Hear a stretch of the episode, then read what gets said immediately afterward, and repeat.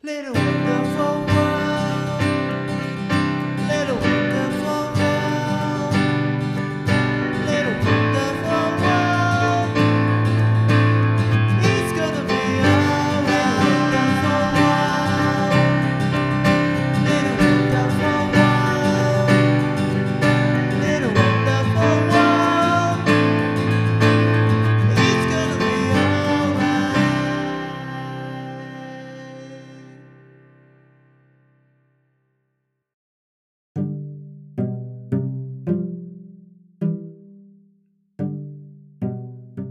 散歩先の未来。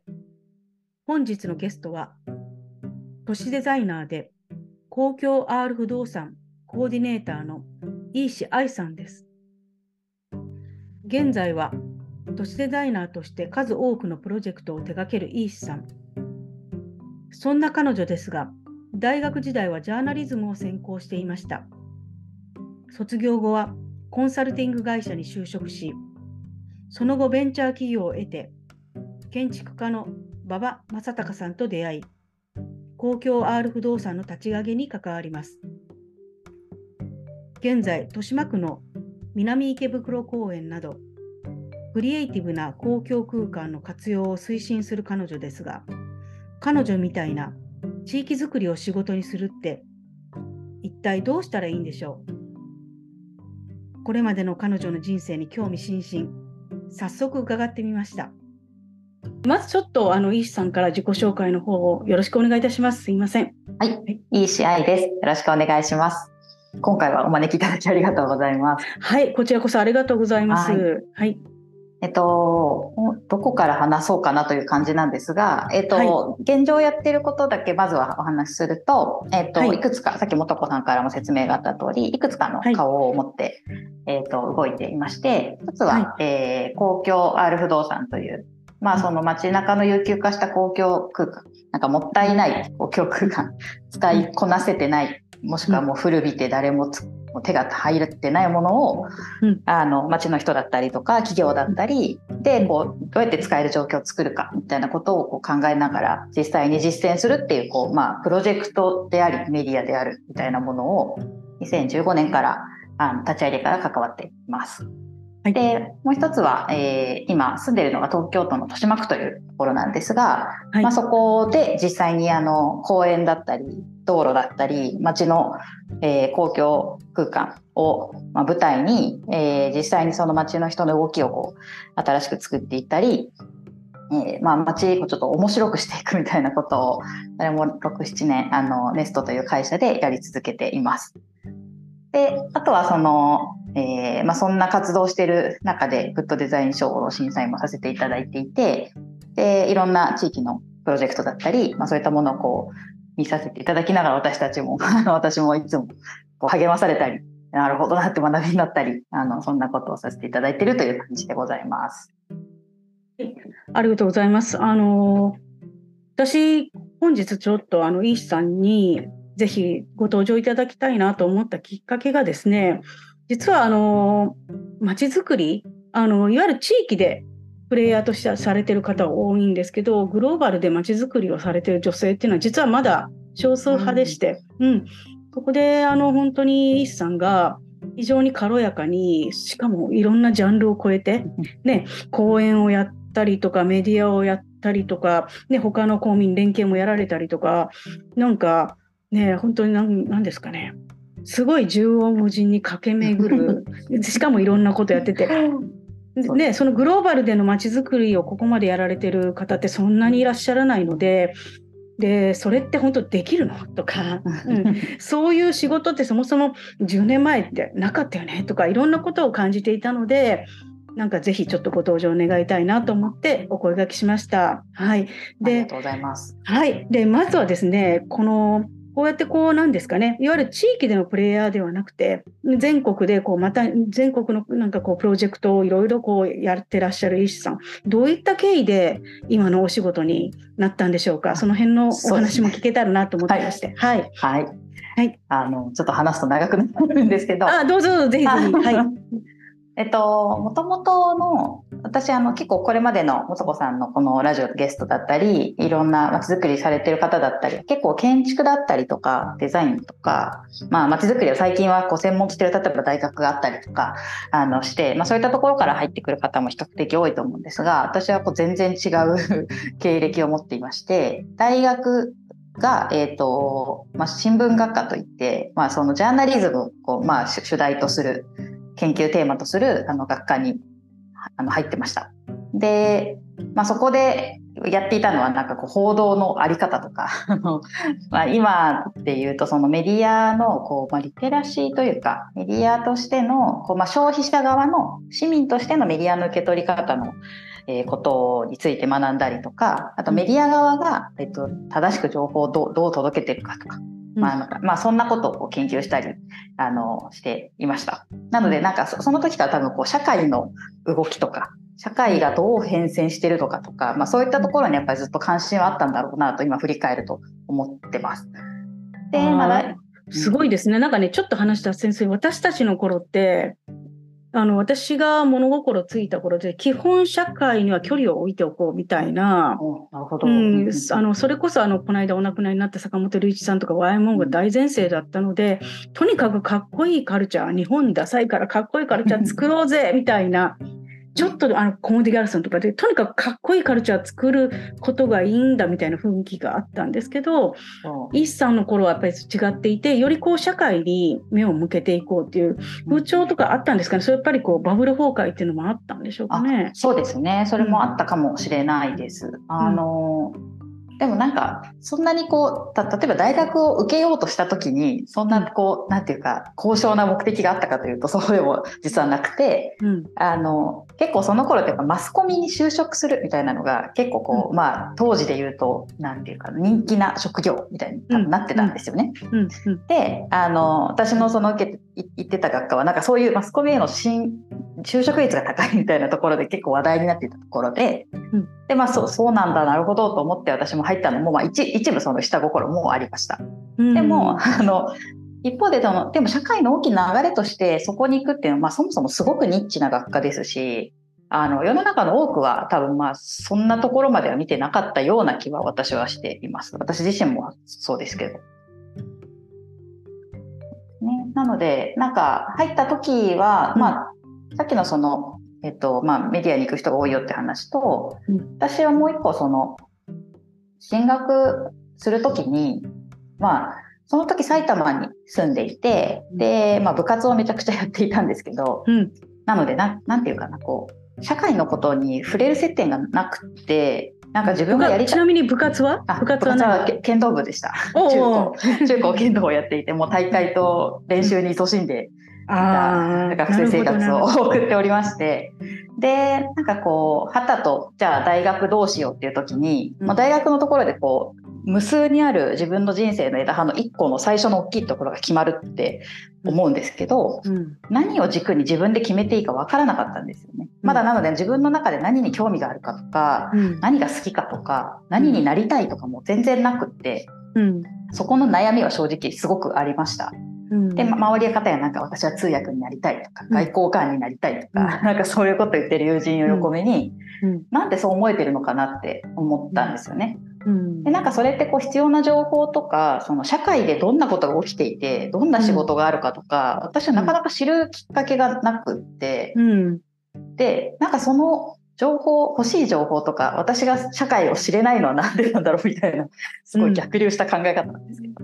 で、その、そそんなこと思ってる時に、なんかそういう情報をそもそもどう届けると欲しい人に届くのかとか、うん。なんかそういう情報の、なんていうか届け方、渡し方みたいなことに、なんか徐々に興味が向いていったんですよね。うん。で、なんかそこで多分その、その時の高校生ながらに多分思ってたのは、うんなんかやりたいことをやるにしても、選択肢がうん。見えていて、見えていたいなとか、うん。例えばこう、農家に生まれたから農家だけみたいな話ではなくて、うん。社会にはどんな仕事があって、うん。どんな世界が広がってるから、うん自分でここを選んでいいんだよっていうふうに、うん。なんか言える社会になったらいいのにと多分私は自分の原体験を通じて思っていたんだと思います。うん。うん。うん。でそのためにメディアっていうもののうん。が一体どういうこう存在で、うんどういうものでメディアってこう情報を届けているんだろうっていうこうメディアの構造自体にすごい興味を持ったそれそれ高校生ですか？そうですちょっと変わった子でしたすごく。いやでもでも本当にねなんか社会で何が起きてるのかって本当にわからないのに何決めろってすごい難しいですよね。はい、そうなんです。うん。なんかこう周りの人を聞いてるとやっぱり両親とかすごく近しい大人のけ、うん。なんかこう姿をやっぱり見るじゃないですか。その時近い大人って先生か親御さんしか多分いなくて、でその姿を見ながらなんとなくこういう職業への憧れを持ってその親の親の近い職業に向かっていく人もきっと多いと思うんですけどうんそうじゃない時に果たして誰がこうロールモデルというかヒントになるんだろうっていうのが、うん私の周りは全然いなかったんですよね。ああね。でもこれ私の周りは普通に何になるじゃなくてもう先に大学から決めるっていう。うんうん、そうですよね。うんそしてしそあの大学そしてその就職大学をしあのなんなんていうか軸にしてうん何をやりたいではなくてもうあの食っていくっていうところああうん確かになるほど。単純に就職が目的でそのまあ腰掛け的に大学を行くというのが当然で何になりたいっていうのが当時は本当に誰もほぼいなかったですね。ああなるほど。そうんでその新聞部っていうのが私はあるってことはびっくりしたんですその新聞部の中でいろいろメディアの勉強をされて、そうですね。ででその中でなんかすごく印象的だったエピソードとかっておありになりますか？そうですね。あの、まあ、新聞新聞学科なんですけど、新聞学科。ああ新聞学科すいません。そうです。はいあいえいえうんえっと。私がやってたのが特にその被害者報道みたいなところのテーマを扱ってて、まあ、いくつかゼミがあってそれこそこう番組を作ったりとかうんあのメディア論としてあの、ね海外のメディアも含めて日本のメディアの位置づけを研究するとかいろいろあるんですけど私はその特に法律とか倫理みたいなところにすごい関心を持ってゼミに入っていたんですけどうん。ちょうど、えー、と私が携わっていた研究室の先生が、まあ、個人情報保護とかストーカーに関するこう法律とかに、まあ、ちょっと携わっていた経験がある先生でで当時ってその、まあ、そこで印象的なエピソードで言うと、うん。あの桶川ストーカー殺人事件っていうのがあ覚えてらっしゃいますか、うんうんうん。あのまあ、あれもいろんな側面があるんですが、まあ、簡単にこう説明すると、うん。まあ、埼玉県の桶川市で大学生があの殺害女大学女性が殺害されると。で実はそれはこうストーカーがあの、殺害したという経緯があったんですけど当時まだ日本にはストーカーっていう定義がされていなかったので、警察がっていう言葉がそれがきっかけですごい出てき出てきたんです。そうですそうですなので警察がまだそのいくらその事前にその殺害された方が警察に被害の相談に行ったりもう必要なこうコミュニケーションされていても、うん警察署に相談に行ってたんですけど具体的直接被害を受けてないからあのそこでこう何か対応することはできないと言われ続けていたんですよね。うんなので警察もまだその定義というかそう対応するということができてなかった。うんで結局それでまあ最悪の結果になってしまったっていうことを受けてうん。じゃあそこからこう学び取るというか次にそれを絶対に起こさせないためにすることは何だろうって言ってストーカー保護法っていうのができたりとか、うん。あのあとはその被害者が必要に報道か過剰過熱報道されてしまう。うん。被害者ってこうなんか卒業アルバムで写真撮られたりとか、うんうん。あのもうあらゆるこう人生のこうエピソードをワイドショーでどんどん出されてしまう。うん。でご家族もすごい辛い思いされてるっていうのも、うん。実際私も被害者の会とかにお邪魔させていただいた経緯もあってうん。でなんかその、えー別に悪いことしてるわけではないしむしろ被害者なのにその、第二第こう二次被害というか被害者の報道がすることで二次被害に遭う遭うことだったりとか、まあ、そこでこうよ弱き者というか声がない人たちのなんかこう、声をどう届けるかみたいなことにはすごい自分の中では関心を持ったきっかけになったんですよね。うん。でそれに加えてさっきのそのストーカー保護法ができたっていうその法律ができたっていうきっかけ、うん。やっぱりその仕組み自体もうん。あのなんていうか法律がないから守れなかったっていうことだけではもちろんないものの、うん。あれば守れたことでもあったかもしれない、と思うと、うん。その国が掲げている法律だったり条例だったうん。り仕組みっていうもの自体の、うん、と脆弱さとか逆に柔軟に変えていけるのかもしれないということとか、うんうん。なんかそういうことをすごく感じたあの事件だったんですよね。うん。つまりあの仕組みがあることで人の命が助かるのであれば本当に仕組みとか制度の重要性をそこでもうそこでやっぱり体そこでの体験が現在にもしかしたら至ってるのかもしれませんよね。はい、なんか少しそこのなんかエッセンスというか経験はなんか残ってるような気がしますね。んなるほど。はい、じゃあその大学の後にあの就職されます。あの、はい確かアクセンチュアでしたあっけ？そうですそうです、んねまたなんでやねんっていう感じなんですけどまあさらにそこでこう、まあ、ほ本来だったらもうその高い志を胸に大体こうマスコミの報道局に行くみたいな。選択肢がね、まあ、ほとんどの人が多分私の学科の同級生は言ってるんですけど。うん。あのまあ私も一時期大学時代にあの実際の報道局でインターンとかさせてもらった時期もあったりしてうん。で動いてる中であの、まあ、もちろんすごくこう志高く皆さんやってらっしゃる一方でうんこう、まあ、数字を取りに行くっていうこう特にマスメディアだとすごい速いサイクルでニュースを出し続けなければいけないっていうことだったりとか、うん。さっきの沖縄の事件みたいにこう丁寧な調査報道みたいなことをして、事件のこう概要を追っていくみたいなことってあんまりもうニュースとして取り上げる価値がなくなっていっちゃうのでうん。あんまりそこが報道されないとか、うんなんかその数字になりそうなものだけが上がっていくっていう状況への違和感もなんか正直感じていて。うんでまあ、とはいえその、えー骨太なジャーナリストになっていくっていうことでいきなり独立するっていう選択肢ももちろんないですしうん。なんかあのそこの世界に行くのはすごくこう心が引き裂かれそうだなという思いを実は感じていました。うん。であのなんかいろいろこうそこからじゃあどういう仕事が果たして 自分に向いてるのかとかうん。変に社会性を帯びてしまってるがゆえにあのどこが実態やりたいことっていうかなんかこう共感できる世界の中で働けるんだろうって思った時にまあやっぱりそのなんか見てる私の見てる考えてることってそのなんていうかなこう例えばこう資本主義のど真ん中のものをこうマーケティングでめちゃくちゃ売っていくとか多分そういうことではまあおそらくなくてうん。例えばそこで暮らしてる人のあの暮らしが少しでも良くなるとか、うんなんかすごいちょっと大きい話なんですけど、うん。えー、と誰かの暮らしが少しでも良くなるとか安全に暮らせるとか、うん。まあ、かなりそのパブリックに近い要素を持っている、あのだなと自分でもまず思っていたと。うん。でそうすると多分本来はじゃあ公務員なのかなとか 思うんですよね。うん。公務員だったらそういう町の人のための暮らしみたいなあの仕事とか、まあ、そういうことできるんじゃないかなと思った一方でなんか公務員という仕事に対してなんかぼんやりとしたこう硬さとか。なんかまだそこもあんまり見えてなかったんですけど、うん。なんかこうあんまりこうスピーディーに物事が動く動いていくイメージがあんまり持ててなくて当時は。で、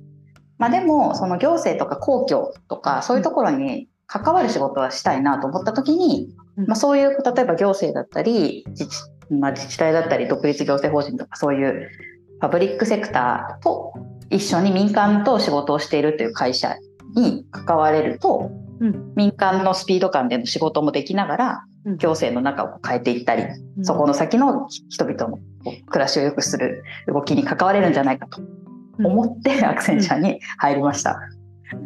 なのでアクセンチャーはまさにそういう行政に対応対するなんか部署がちょうどあってまさにそこでいろんなこうアプローチで業務改善したりとかコンサルティングしていたというのも見てたのであなんかいいかもと思ってあの就職 あのしました。な何年ぐらいアクセンチュアにいらっしゃったんですか？えっとですね3年半4年3年半から4年ぐらいの間ですね。じゃあそのアクセンチュアですごく、まあ、はいそこでもなんかあここにいてすごいいいなんかこれはいい学びになったなっていう何かお仕事の経験とあれば。そうですね。うんあのちょっとき企業名はもうちょっとお伝えできないんですけど、うんあのやっぱりものすごいあの全体と全会社全体としてもこうなんていうかスピード感だったりとうか、んそのクライアントとなっている企業だったり自治体だったりよりもクライアントのことを考えているっていう人たちの集まりなんですよね。うん。うん。で圧倒的にプロフェッショナルな人たちだったりするので、うん問題をあとはその問題をそのひたすら課題を見つけて構造化して、うん。それを解くための、うんえっと道筋を作ってうん。チームを作って解いていくみたいなことを、まあ、プロジェクトマネジメントみたいなことをうん。めちゃくちゃな速度でやってるんですよ。うん。でやっぱりそこに揉まれて私も全然わからないなりに当時はめっちゃ残業とかしながらうん。ヘトヘトになりながら働いてたんですけどうん。やっぱりそこでこういろんな立場の人がいる。クライアントの中でもいろんな立場の人もいるし、うん。あのそこに対してもう自分も同じこう仲間ぐらいの気持ちで向き合いながら、うん。えー、とどうその状況を変えていけるかとか、うん。そこをこう仕組みを考えたりチームを一緒に作ったりあの一緒にこうほん本当に伴走していくみたいなことのうん。姿勢とかやり方とかはうん。めちゃくちゃ学びになりましたね。うん。それは本当に今にもあのなんか細胞に結構入ってるなと思います。なんか街づくりって今伴走っていう伴走がすごい私は重要だと思うんですけど、そうですよね。やっぱりそれが多分アクセンチャー、まあ、うんうん。まだイースさんが本当に20代でねすごいこう体力のある時にすっごい優秀な人とやれたっていうのは、まあ、ある意味大学ぐらいいいいいい職場だったのかもしれませんね。本当ですね。まあ、うんもうなんか結構その独立する人もやっぱり多いのでここでもめちゃくちゃ学んでこう独立していくみたいな人もいる中で、うん私もやっぱりもうものすごい人たちに揉まれてうん本当にいい勉強になったなと本当感謝してます今も。いやだってあの突然こうねあのどちらかといえば本当に高校まで社会って見えなかったし。そうですね。うんうん、でもまあ新聞ねあの新聞学科のところでリアルな社会を立ち会ったんですけどその実践まあやっぱりこう本当にこうある意味青春時代のなんていうのかなその学びと実践がすごい高度だったようなでなんかすごいあお桶側も高度だけど ちょっとね。ちょっと普通の女性だと、なんか精神的につ,、うん、ついていけないんじゃないかなって。うんいやーなんか、うん。女子だと傷傷つく場面も多いんではないかってちょっと思ったんですけど。うんいやー本当そうですね。なんかよくやってたなと本当に思います。なんかそのやっぱりその課題を全部こうね洗い出してそれを構造化してまるでこうなんですかねその方程式を解くように解決していくような感じだったんでしょうかね。あそうですね。まあなんかでもそれはこうこの後にも多分現時点のお話とかにつながるんですけど、うんあのすごいこういろんな方法論を会社として持ってるんですよねアクテンチャーって。こういう時はこんなプロセスでみたいなことが、まあ、グローバルでもうそれは共有されていてものすごい数の研修もやられているんですけど、まあ、実際にその通り全部できるかっていうと全然そんなことなくてうん。ただそこが基礎としてなんかなんとなく頭に入りながら目の前で起きてる状況を受けて、じゃあどうそれをこうアレンジしたりうん。はたまた全然違う方法で変えていけるとなんか良くなるのかっていうことをうん。なんかこう考え続ける。でもそそのなんか基礎となるなんか引き出しが自分の中では結構増えてたなっていう感覚はあるのでうん。なんかそこはすごいありがたかったですね。うん。いやなんか超エリート集団のイメージしかないんですごいとか思って話、いやでもエリートと言いつつやっぱりめちゃくちゃ泥臭いんですよね。んなんかそこもすごくあの、うん。なんかまあ確かになんかこう外資のコンサルみたいに言うと、うん エリート集団ってもちろんその結構多分会社的な花形はなんか IT の部門だったりとか、うんうん。戦略の少数部隊とかもちろんいてもうとんでもなく優秀な人もたくさんいるんですけど、うん私がやってたところはまさにこう公共セクターを相手にしていたので、うん。やっぱりあの行政の方々の考え方とかうん。組織の構造とかうん。あのやっぱりそういうところを理解できてないといくらこう、上から正論めいたことを言っても彼らはなんかう動動かない動けないし動かないんですよね。うんそこはやっぱり圧倒的にあの感じたところでうん。あのなのでこうなんていうかな私たちがこうお助けマンとしてやってるみたいなことでもなくて、うん。彼らの目線にも立ちながら一緒に考えなきゃいけないっていうのはもうすごい、ま、あのやってましたね。あーなんかあのね私のことでちょっと言わせていただくとローカルフォトを始めた時に、うんうんうん全く本当に行政の方々の考え方とか 違うのでもうあそうのですよね。うん、これまで私が生きてきた世界は何だったんだというぐらい違う世界だそれを学ぶのがまだままだ理解はできてないんですけどでもね、はい。そのそこを知れてよかったですよね。つまり、ね。あのうん、こっちがあの上から目線とかあなた間違ってるよとかではなく全く違う立場の人たちと一緒一緒のそちらにもちゃんとこう寄り添いながらやっていかないと、うまくいかないのだって分かり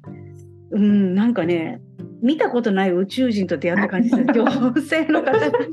あ、そうですよね。はじなんか初めて出会うこううん違う言語を持った言葉なんかね方々っていう感じですよね。そうです、そうです。あの、ままだね、あの、ロンドンに行ってね、英語がわかんない方が、あの、マシだったっていうぐらい、本当に、あの、行政の方々の考えっていうのがわからなかったですね。うんうん。うんでもなんかそれもこう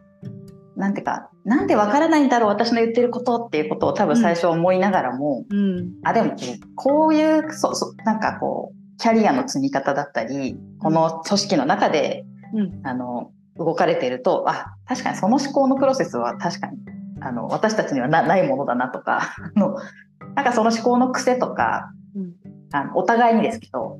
なんかそこがつかみ始めてくるとなんか仲間になれるっていうか一緒に動けていくっていう感じは、まあ、昔もありましたし今も全く同じことやってるなと思います。で、あの、あ、なんですが、今になると、でもちょっと最近変わってきたのは、やっぱり行政の方でも、民間の考え方と2つ持ってらっしゃる人が、ね。この10年ですごい増えたんですよ。ああ確かに確かうに、ん。この10年ぐらいですね。うん。民間言語をちゃんと使いながら行政のことが両方できるっていう、まあ言ったらスーパーエリート行政、うん。スーパー行政の方々なんですけど多分イースさんがまだそのアクセンチャーにいらっしゃった頃ってどちらかというとそれはまだ少数派だったんですよね。そうですね、うん。そうですそうです、本当に少数ですね。うん。うん私もその時は多分あの志を共にできたみたいな方に出会えてないです。そういう意味で言うと。ああなるほど、うんまだ、うんうん、それ何年ぐらいなんですか？2005年から9年ぐらいの間なので、リーマンの前ですもんね。あ直前です。本当に直前にやめたので、東日本大震災の前ですから。もうイケイケな時というか、なんというか。うん何言ってんのぐらいの状態だったんですそうですそうです。本当に。あの社社会課題って何みたいな感じの時代ですよね、うん日本もね、まだね。そうですそうです。うんまだイケイケな時代だったなと思います。うん、でも一方で、本当にあの2000年以降から、本当、非正規雇用は増えて、まあ、自助な社会はどんどんどんどん、もう本当にこう、あの貧困社会が始まってた時期ではあったんですけど、まあ、それ以降、イスさんはあのお辞めになりますよね。そのアクセンチュアをあのなんていうか退職されてから、次は何をされたんでしょう？次はですね、うん。まあその辞めたきっかけもいろいろあって、まああの別にネガティブな理由では全然ないんですけど、なんか自分の中でこうやっぱりものすごく大きな会社との対峙しか基本的にしないというスタイルで、まあ、と当時のセンチャーはやっていたのでなんかこう手触り感というかそれが自分が関わったことでどうこう社会とか人の暮らしが動いてるかがなんかつかめなくなって あの誰のための仕事なのかみたいなところをにもうちょっと近づきたいと思ったんですよね。うん。で次入った会社が、まあ、それはベンチャーだったんですけど、うん。そういうまさに当時でいうソーシャルビジネスみたいなところの,、うん。あの結構先端を行ってる会社で、まあ、実際の事業をやっている会社というよりは、まあ、その例えばソーシャルビジネスをこれから始めようとしてる人たちが、あのまあ、思いがあるけどビジネス的に回していくっていうところにへの知見とかノウハウがなかなか足りてない方に教育のプログラム提供するとか。うん。あとは企業の当時でいうと CSR って、うん。まあ、社会貢献事業うん。とかがこう結構グイグイあの動いてた時期なんですけど、うんでもそこの CSR の活動自体が本来は事業の本流本業と結びついてないといけないよねっていうところも思っていて、まあ、その CSR の事業をうん会社の新規事業だったりうん。あの社会貢献のその先をどう位置づけるかみたいなことを企業と一緒にこう事業を考えるっていうことをやっていたり、うん。あのそんなことをやっていた会社に転職しました。社員が10人ぐらいかな。うんうんうんなのでそこで結構いろんな地域、まあ、それこそ企業の CSR の方が一体何を考えてるかとかうん。うんあと全国のそういうソーシャルビジネスをやってらっしゃる方とのつながりがそこで一気にできてうん。でいろんな現場に行かせていただいたりお話伺ってあうん。見てた狭世界が狭すぎたと思ってうんうん。そこでやっぱりこうローカルの部分に私はすごい触れることができたんですよね。いやなんかすごく今面白いフレーズだなと思ったんですけど、ね、グローバルで大きいはずなのに小さいドット小さい世界のを見てグローバルが狭すぎたっていう意見が 面白いなと。ですよね。あそうですね、うん。うん。だから小さい世界小さいいろんな人たちの活動を見てうん。しかも地方だし東京じゃなくってね、ローカルで小さい活動を見て、で普通だってこっちが狭いはずなのに なんで狭いとこに行ってたんだっていうそのそのなんかその表現はどうしてなのかなっていう。案外これすごい大きいことで、というのは実はそのローカルのことを考えることが今すごくグローバルにつながっていたりするじゃないですか。例えばうん。海士町のことをやるとか、あ徳島県のことをやることの方がグローバルな一番大きいところに関わるけれど、うんうん。普段皆さんってもっとスケールがでかかったりもうとりととにかく都会であったりあのなんていうのかな本当に資本としてでかいところの方が広いと思うのになぜその小さいところであ私すごい狭いところ狭いところっ て思われたのかなと思ってて。そうですよね。うん、なんかそのアクセンチュアとの対比がすごくやっぱ大きいなと思うんですが、はい、基本的にもうあの資本金がものすごく、っていうか事業規模が大きいところを基本相手にしていたので、うん、でも多分日本のあの半分以上が中小企業なんですよね。確か。に、うんうんうん。でもそこの企業とは直接か関わることはできず本当にトップオブトップの企業とか、うん。まあ私の場合は行政だったりするんですけど、うんうん。しか関わりが持てなかったので、うんうん。それってその確かにグローバル展開もしている企業ではあるけれども、うん。えー、と実際のその社会の中でのこう、うん数で言うと本当に少ないごくごく一部の資本を持ってる企業ってことに、あとその会社にいる時にちょっと気気づき始めてうん。見えてないものがめちゃくちゃある気がするっていうのを思ってたんですよね。うん。でやっぱりそのローカルに出ていった時にやっうんぱりその目の前のにいる人だったりうん。その人たちが暮らす地域だったりあのそこの地域のためにうん。こう皆さんの知恵とあのお金をと投資しながらうん事業をちゃんと作っていくっていう。でそれでこう周りの人にも感謝されながらそこで新しいこうん。う地域の価値が生まれていくっていうのを本当に目の当たりにしてうん。あなんかこっちの世界の方がうん。深くて広いっていうのをすごい感じてうん。なんかこう誰のためのものかっていうところが私の中ですごくはっきり見えたっていうのうん。はすごい感じたところでしたね。うんなのでその一社がこうドーンと勝っていくというよりもそういういろんな分散している企業だったり地域の人たちが活躍することで地域全体が良くなっていくっていう姿もなんとなくその時にうん。感じていたのでうん。なんかそうそのあり方の方がうん。なんか誰かが勝ち抜いていくっていう話よりもなんか理想のなんかこうあり方なのかなっていうのをなんかぼんやり思ってたような気がします。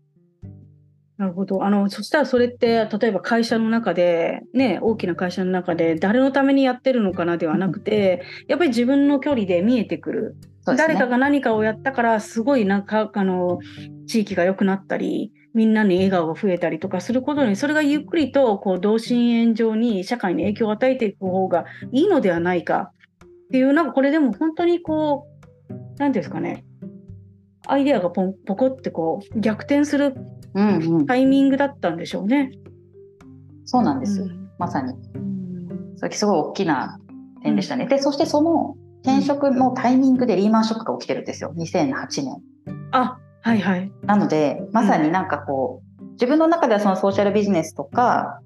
社会のを良くする活動がちゃんと事業としてなってるところに関わりたいと思いはその時からぼんやり思い始めていたんですけど、うん考えてるささなかにまさにリーマンショックが起きてうん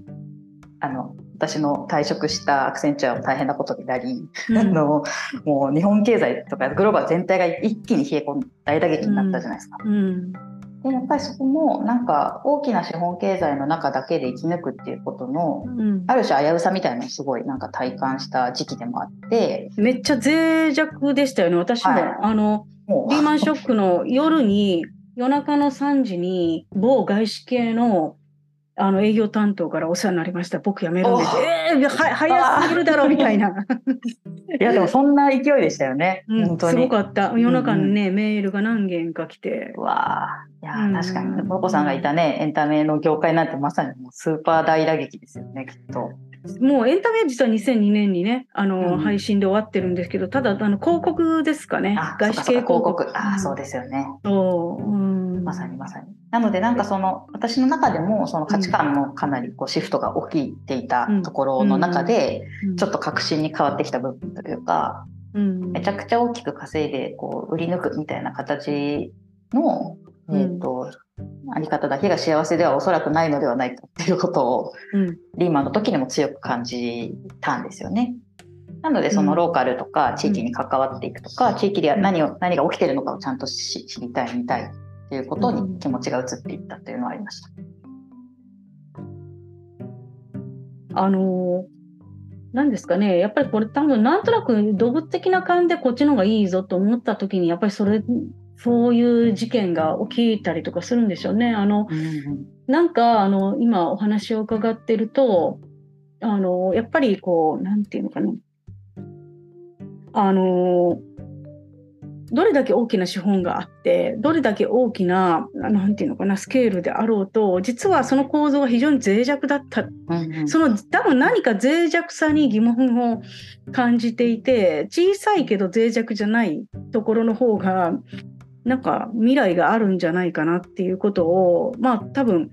ぼんやりと気づかれてたんでしょうね。うんうん、なんかそんな気がします。でその脆弱さがこう一気に明るみに出たのがリーマンだったみたいは、な感じだったのかもしれませんね。はい、まさにそうですね。で今の後に転職をして、うんでその地域に関わっていったりあと東京のその企業が CSR やっていくっていうところにさ、あの入っていったりするんですけど、うんまあ、その3年後がやっぱり震災が起きて、で、まあ、そこも結構大きな私の転換点だったんですけど、うん。あの当時その全国のそういうソーシャルビジネスとか、うん。コミュニティビジネスをやってる方々ともまあなんかネットワークみたいなのを事務局やってたんですよね。うんうん。でそれ彼らをこう全国大会的に集めてこううん。意見交換するとか、うん。場を持つみたいなことをまさに3月12日に企画してたんですよ。2011年の。うん。あはい、で直前にーうん。まあもう忘れもしないですけどその金曜日ですよね。金曜日にそれが起きて、うん。でまさに東北の方とかは今から出発しますみたいな連絡もらってたんですよね。うんで何事なんだろうと思って。で、まあ、もちろんイベントはもちろん中止になったし、うん。まあ、幸い皆さんこう無事を確認できたはできたんですけど、まあ、そこからもうあれ？なんか何してるんだっけ？みたいなのを何やればいいんだろうみたいな感じになってうんで、まあ、その地域のことをこうサポートしたり情報シェアしたりいろんなことやってきたんだけどなんかすごい無力だなみたいなことをその時思ってとはいえ会社としてはあのやっぱりその課題がもうものすごく大量にあるし、うん。何からやればいいかわからない状況をまずこうほぐしていくところから、うん。物理的には瓦礫をどうするっていうことと、うん。コミュニティが全部分散しちゃってるってこととかうん。もうあの何からもうあのやればいいかわからないけどとりあえず行くっていうので結構会社のメンバーがうん。往復に入ってってで集落のこう一部の集落のあの復興計画一緒に作るところから入っていって、あのコミュニティ再生に携わったりとか。うん結構やってたんですよね。私もその時結構月1ぐらいでは通っていてうん。陸前高田にその時行ってたんですけど、うん。あの、動いてました。まあ、なかなか、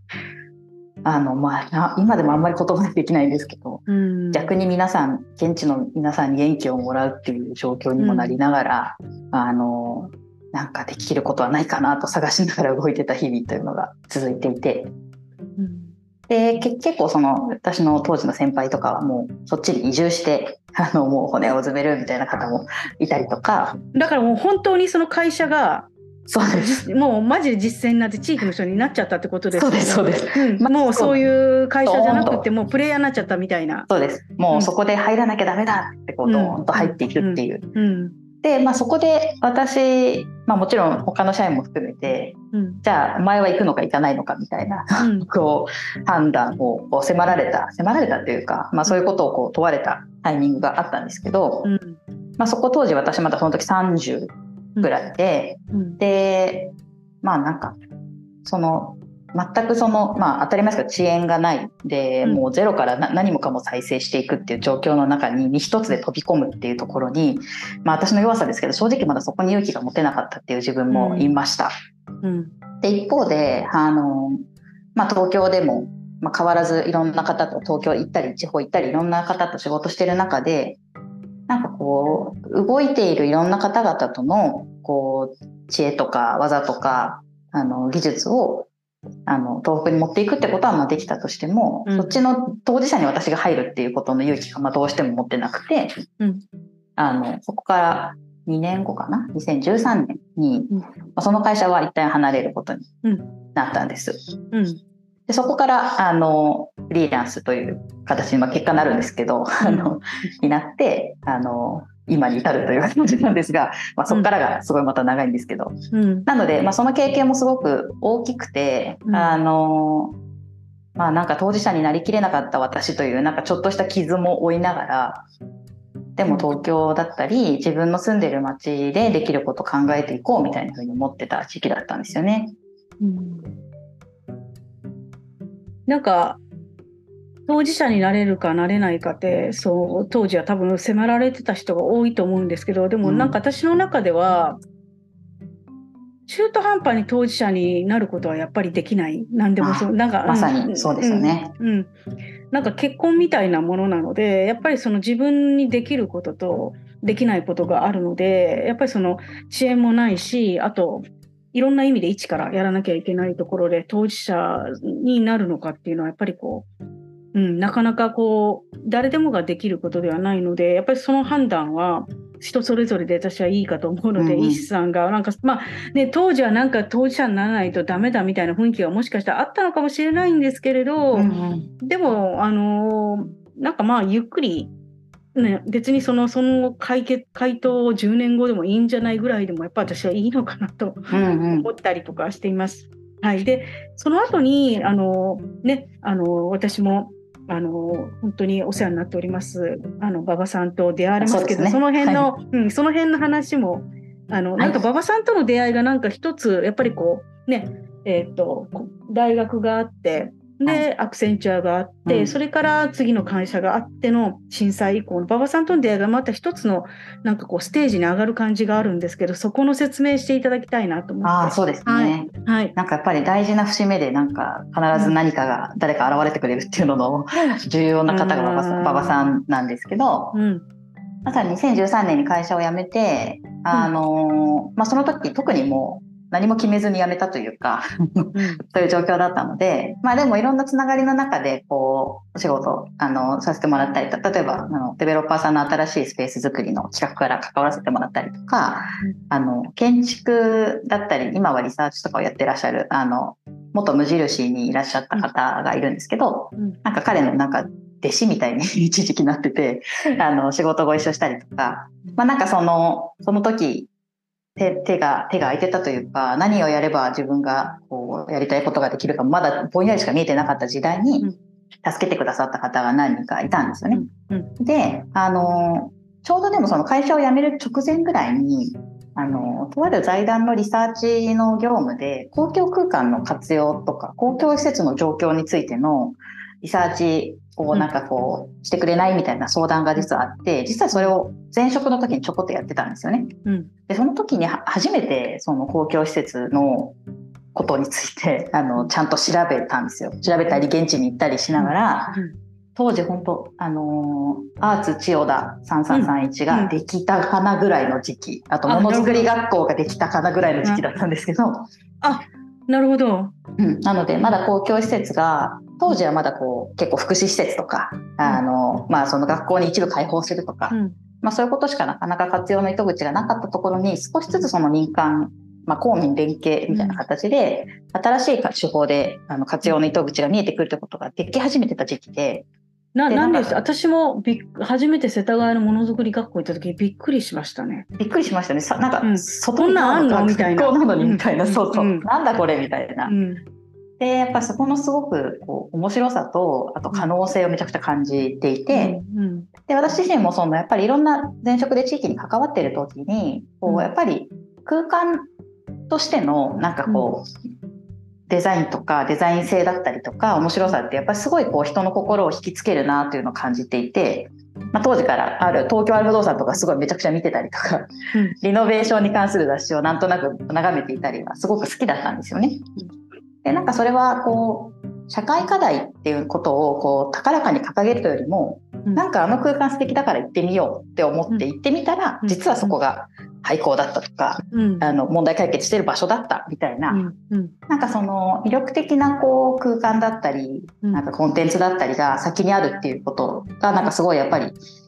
なんていうかな課題解決に関わりすぎていたゆえに あの、うん。その入り口がなんかちゃんと作れるのいいなと思ってイノベーションの話と公共空間ってすごく相性がいいなと思ってたんですよ。うんうん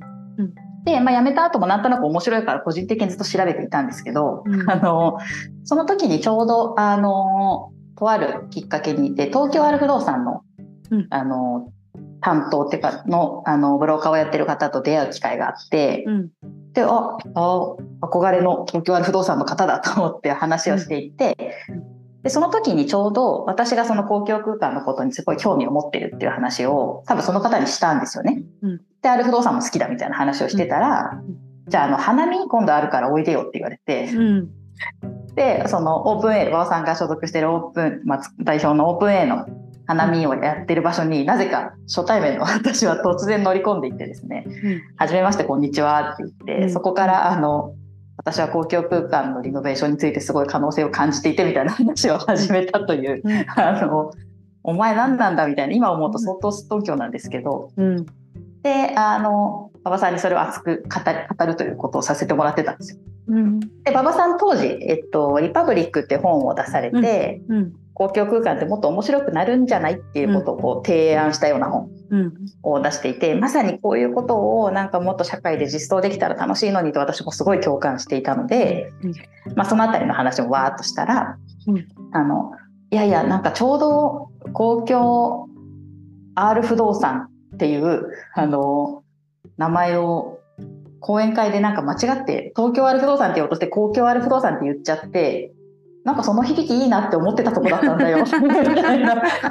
えっていう。あまさにこうね。うん。キャッチフレーズから入る。っ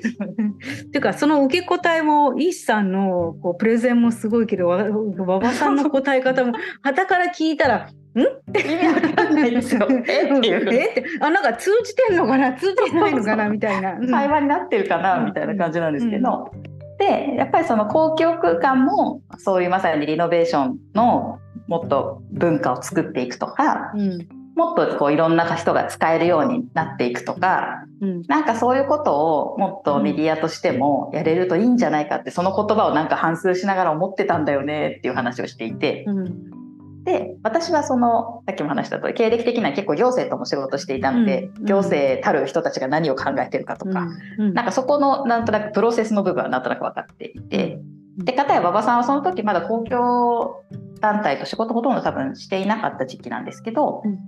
建物としてのかっこよさとか特に海外だとやっぱりもう廃校がホテルになったりとかめちゃくちゃしてたりするのでうん。ああいうこうビルディングタイプとしてのこううん。廃校とか公共空間面白いとやっぱ思っていたので、うん。なんかその両両側面から考えて、うん。なんか公共ある不動産って一回こう思いついちゃった名前の中身を作っていくっていうことを、うん一緒にやらないみたいなことを言われたんです。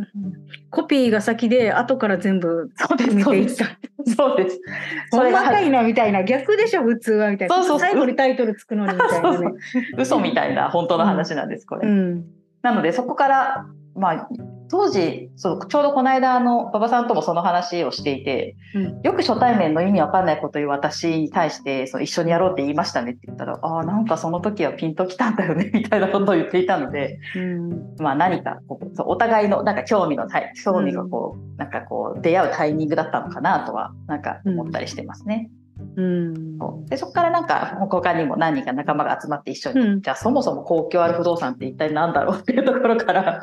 定義を考えたり、うん。仲介仲不動産仲介みたいなサービスできんのかな？いやいや仲介料取れないよね。どうする？どうする？みたいなこととか。なんかビジネスの、あのモデルっていうかスキームみたいなのを考えたり準備してましたね。そこから1年ぐらい、うん。それでできたのが2015年に公共ある不動産が立ち上がったとう。ん。いう、なんかそこはすごいななんでその馬場さんの花見に行ってなかったら今の私は絶対にいないので、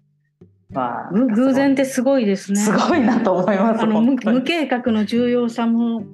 大事ですね。はい、無計画さとなんとなくずっと好きでいることをうん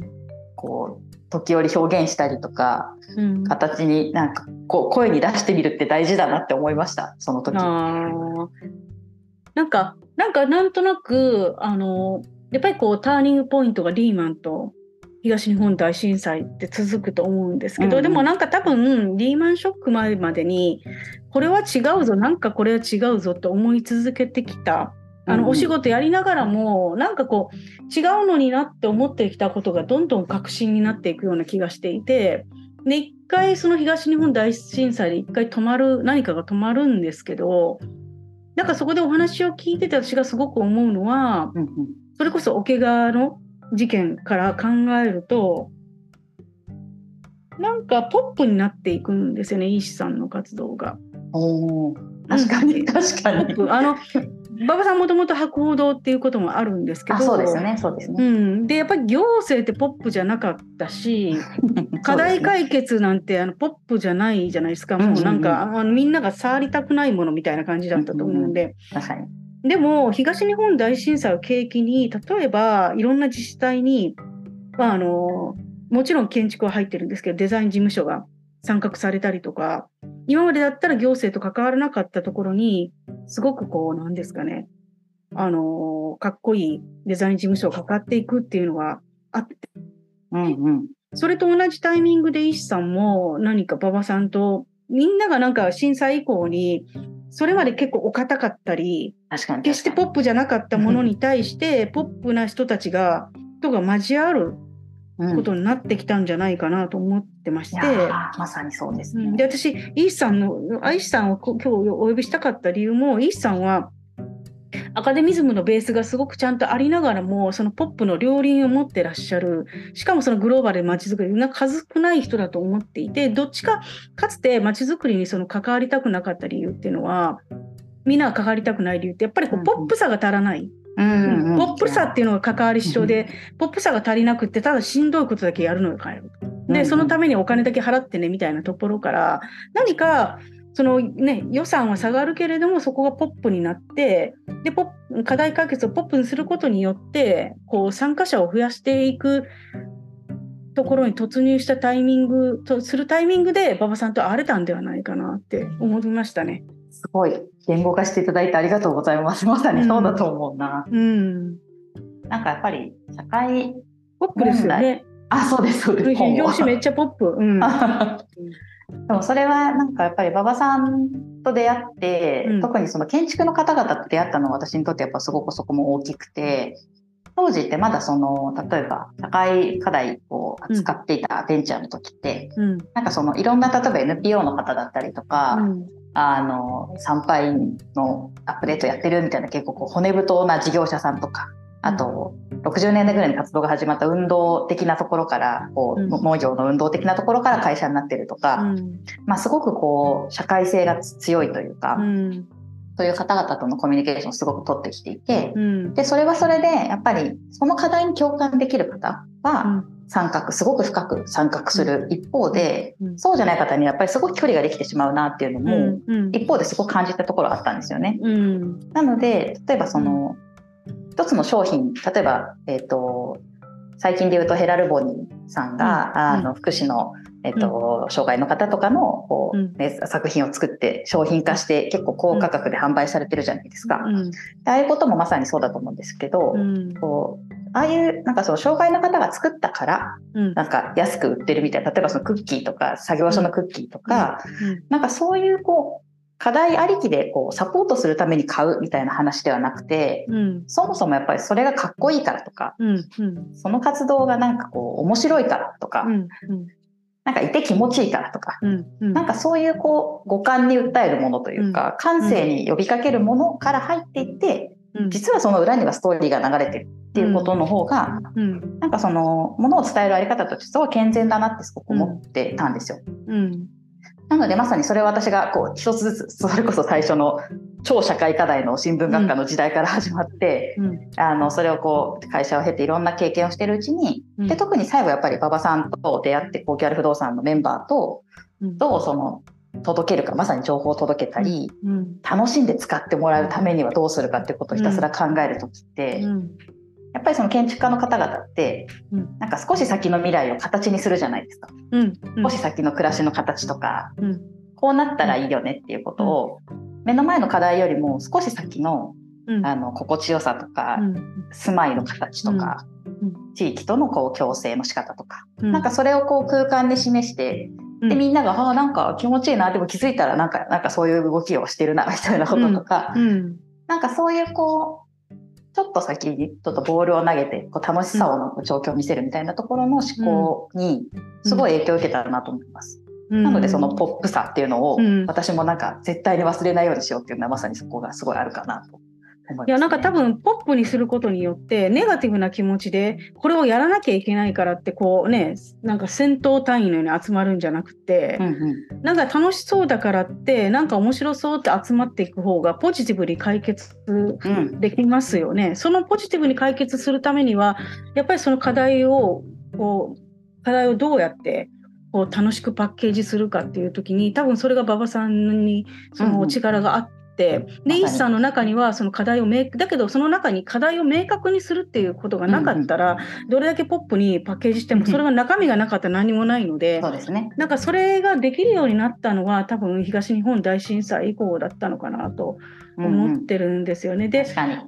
あの建築家の方とかあと私が一番思ってるのが昔あの三種の神器ってね高度成長の時に出てきた洗濯機と掃除機となんとかってパナソニック、うんうん。であれで広告写真が多分その新しい新興住宅地でお母さんが和服を着ないでエプロンをつけて洗濯機を持ってるっていう写真がすっごいいっぱい出てでそれがすごい今の現代社会の主婦の雰囲気を作ったらしいんですけどやっぱりこうそうやって先に先にイメージをデザイうんうンしながら課題解決していくっていうのはまさに広告的なやり方、ううんだったんじゃないかなと。でも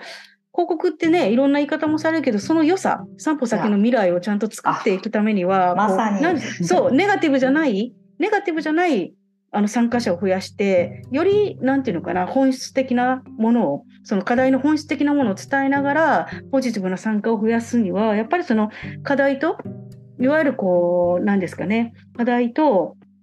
えーワクワクする？あの、ポップな広告みたいなものの出会い方ってすごい重要だったのかもしれませんね。本当にそうですうね。ん。三歩先の未来でしたね、まさに。いやタイトルにつながってました。いやなんか私も本当にあの写真でやってた時にやっぱこう、先ほどのねあのさっきのアクセンチュアの時にうんうん。言われてたのは、昔の方々っていうのは例えば学生運動の終わりからだとかその思想の塊で思想の団体だったと。うん、でもやっぱり思想だけだと、まあその世代が変わってしまったりとかそのいその世代だけで終わってしまうので仕組みとしてつながっていかなかったりとかするときにやっぱりその専門分野としてのあのプロの建築家とかプロのデザイナーと一緒に考えていくことがよりこうサスティナブルな事業に成り立つときにまあ多分イースタンがかつて関わってたそのアクセンチャーの時はどちらかといえばあの NPO にしてもそういう思想的な団体が多かったのが、それが多分震災以降あ、そうですね。その、うん、あらゆる専門分野例えばデザイナー建築家それから編集者それからそのプロデューサーいろんな人たちが関わりながら作るようになったっていうのが多分2011年以降だったんでしょうね。まさに。なんかその総力戦というか、だったような気がします。で、うんまあ、その震災の事業に、まあね、うん少しでも関わった時のことを思うと、やっぱり最初はやっぱりみんなこう寄付をするってことに対してすぐ応援しなきゃみたいな気持ちになってたと思うんですけど、はい。結局3年ぐらい経った後が一番正念場だったりする中でそこにこう思いをさ向け続けて寄付をし続ける人ってどれだけいるのかっていうところの難しさって正直あったなとやっぱり思っていて。うん。でそこを逆にこう逆にあの街を新しく作り直すところを面白がってあたか新しく活動に入る人が増えるとかうん。なんかこう別のメッセージをやっぱり見せない限りは、うん。なかなか続いていかないっていうのもなんとなくその動きを見ながら感じていたところでもあったんでうん。やっぱりそのそこにはあの多分クリエイターの力も必要ですしうん。デザインの力も必要ですし、うん。とはいえちゃんと裏側でちゃんと仕組みだったり、うん。動きを整えてプロジェクトを進めていくっていう力も必要なので、うん。まさにその総力戦というか、うん。あのそこの総合チームで動くっていうことが重要視されてたようなタイミングだったなというのをそう感じますね。なんかあのイースさんのこれねあの記事なんですけどこちら。これ私大好きで何度も読んでるんです。ここですよね。うん一つのプロジェクトを続けるだけなら意思を持った当事者が瞬間的に馬力を発揮する発揮すれば可能かもしれないと。でも長期にわたり自然と続いていくためには限られた人の頑張りだけでは難しいこともあると。で誰かにあの主導権を渡して世代交代しながら大切な価値観を守りつつ時代に合わせて柔軟に変化し続けることが求められるとかとではないかという仮説を立てました。ここなんですけどこれはまさに 今の日本の社会そのもの。例えば郊外がワンクールで終わっちゃうこともそうかもしれませんしあといわゆるいろんなあの地場産業をどうやって続けていくこともあるかもしれませんしいろんなことがこう続けれるプロジェクトを作るためにこう、ね、こ続けるプロジェクトをどう作っていくかっていうことがそれを念頭に入れてプロジェクトをやっぱりこう立ち上げるっていうことがすごい今求められていくんじゃないかなって本当にこれは思ってました。でね、うんこれを読んでた時に思い出したのがジブリだったんですよやっぱり。おうん、ーだって馬力って書いてあ確かにってあったけど、うんなかなか後継者やっぱ難しいよねジブリもって思ってあのそうですうね。ん超意志を持ったあの宮崎高高畑とかいたけどでもやっぱりそれでもバトンを渡すことは難しいからやっぱりそのいかにバトンを渡すかっていうデザインっていうのが今後の日本にすごく求められてくるのかなってことを思ってました。ね。ううん。ん。まさに。なんかでも最近すごい、まあ、まさにこの記事を書いた時も感じているところなんですけど、うん。その宮崎さんのうん。ナンバー2って果たして現れるのかっていうと、なんかその、なんか DNA そのものをコピーするっていう話になった時にやっぱそれはちょっと違うような気もしていて、うん。あのまあであの例えば、まあ、今ももちろんね五郎さんがいたりとかあの、あの高畑さんがいたりもしますけどうんジブリが与えたこうアニメ界への影響はもう計り知れないなって思ってもいて、なのでうん。その同じ会社が続くだけでもなくてうん。その思いを受け取ってうん。影響を受けた人たちが次のアクションをするっていうことでバトンを渡すって形もやっぱりあるんだろうなっていうのは思ってます。なのでそういうまあのの蕎麦屋ののれん分けみたいな感じですよねどっちか 確